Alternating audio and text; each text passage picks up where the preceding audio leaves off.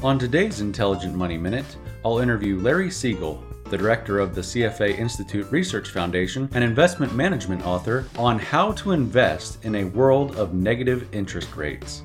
Welcome to Intelligent Money Minute, a mercifully short podcast that may save you time and money. Your host, Hans Blake, is a C F A charterholder and C P A who has spent his entire career helping people minimize financial stress to maximize their lives. After managing three hundred fifty million dollars and working with high net worth individuals around the world, he founded Intelligent Investing.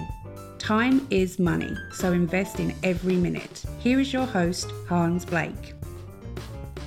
Larry, we've talked in other podcast episodes about your book, Fewer, Richer, Greener. Today, we've seen unprecedented negative interest rates. Can you help our intelligent investors understand how they can invest in a world of negative interest rates? I think that we're in an unprecedented environment. Uh, most environments feel like they're unprecedented. The newspapers are littered with people saying this, this, it's different this time, nothing like this has ever happened before. But if you look back five thousand years, and I've actually done this, there have never been negative interest rates until the last ten. No, no, yes, no matter how good the credit of an issuer, uh, you know, the ancient Romans got down to four percent. In the Renaissance, there was one country or bank that was one point something. That's good credit. And in the United States, we got down to less than one in the nineteen thirties and then again in the early two thousands.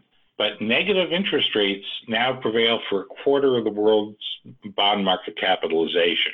What does that mean? It means that you're locking in a guaranteed loss over very long periods. Some of the negative interest rates run out, you know, ten years or longer, and it's pretty close to negative for thirty years in the, in the central part of the European Union where countries have the best credit. So how do you invest when the riskless rate is negative?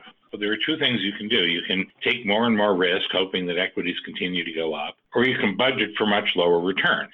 And Jack Bogle, the founder of Vanguard, said that you should budget for it. Taking more and more risk is crazy because sometimes the market goes down and stays down, and there's no guarantee that the risk will pay off. Taking more risk in the pursuit of more return only works when it does, and it's called risk because it might not work. So what does it mean to budget for lower returns? Well, you have to save more, spend less, and that's what people are doing. You can see it in the economic data. People are saving more. But I'm not sure that investors are fully aware of how low those returns really could be. You, you could lock in about three percent in fairly safe bonds right now, but if inflation is two, you know, you're making one percent a year, and that's that's nothing. After you pay taxes, it's, it's probably negative. So basically, you wind up, uh, if you're a risk-averse investor, just spending your own money without the possibility of a large profit unless the risks pay off. I liked your idea about saving more, spending less. I think uh, that's great advice. You know, to our intelligent investing audience, if you can live below your means at whatever salary level you're at, I think that you're going to reap the dividends in the long run. If you can just be content with what you have, spend less than you make. I liked your idea about budgeting for lower returns as opposed to taking on more risk. I think just setting proper expectations, like you mentioned, Jack Bogle and Vanguard, their long-term capital market expectations are much lower than they have been in the past. And I think we tend to anchor on those higher returns that we've been told we should achieve. Uh, yeah, opportunity isn't dead. And just from dividend yield and share buybacks, you can get about four. So with no capital gains at all, the rate of return on equities is still going to be higher than the rate of return on bonds in the long run. But what I anchor on is the number negative fifty-seven. Do you know what that is? negative fifty-seven. I'm guessing that is from peak to trough, the uh, recent bear market for the S and P five hundred. Uh, yep. Amazing, isn't it? And we recovered from it fairly nicely, but there was no guarantee. Well, that's why it's investing and why you want people to invest in the long run.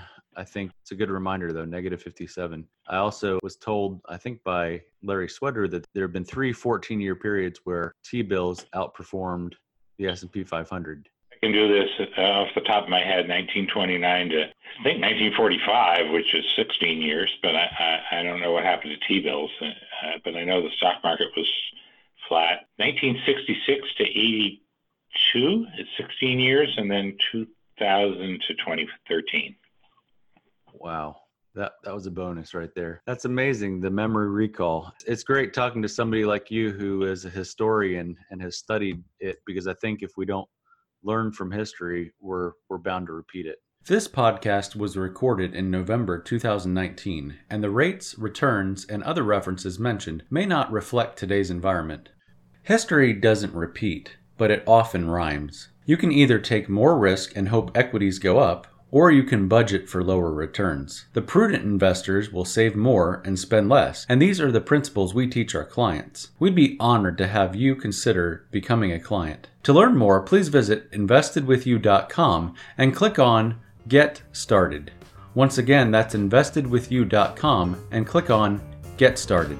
If you'd like to become a client or learn more about intelligent investing, please call eight six four, six seven nine, oh five hundred or visit invested with you dot com. Remember, time is money, so invest in every minute. Thanks for listening. This podcast is for informational purposes only and is not intended to provide and should not be relied on for tax, legal, or accounting advice. Copyright two thousand nineteen, all rights reserved.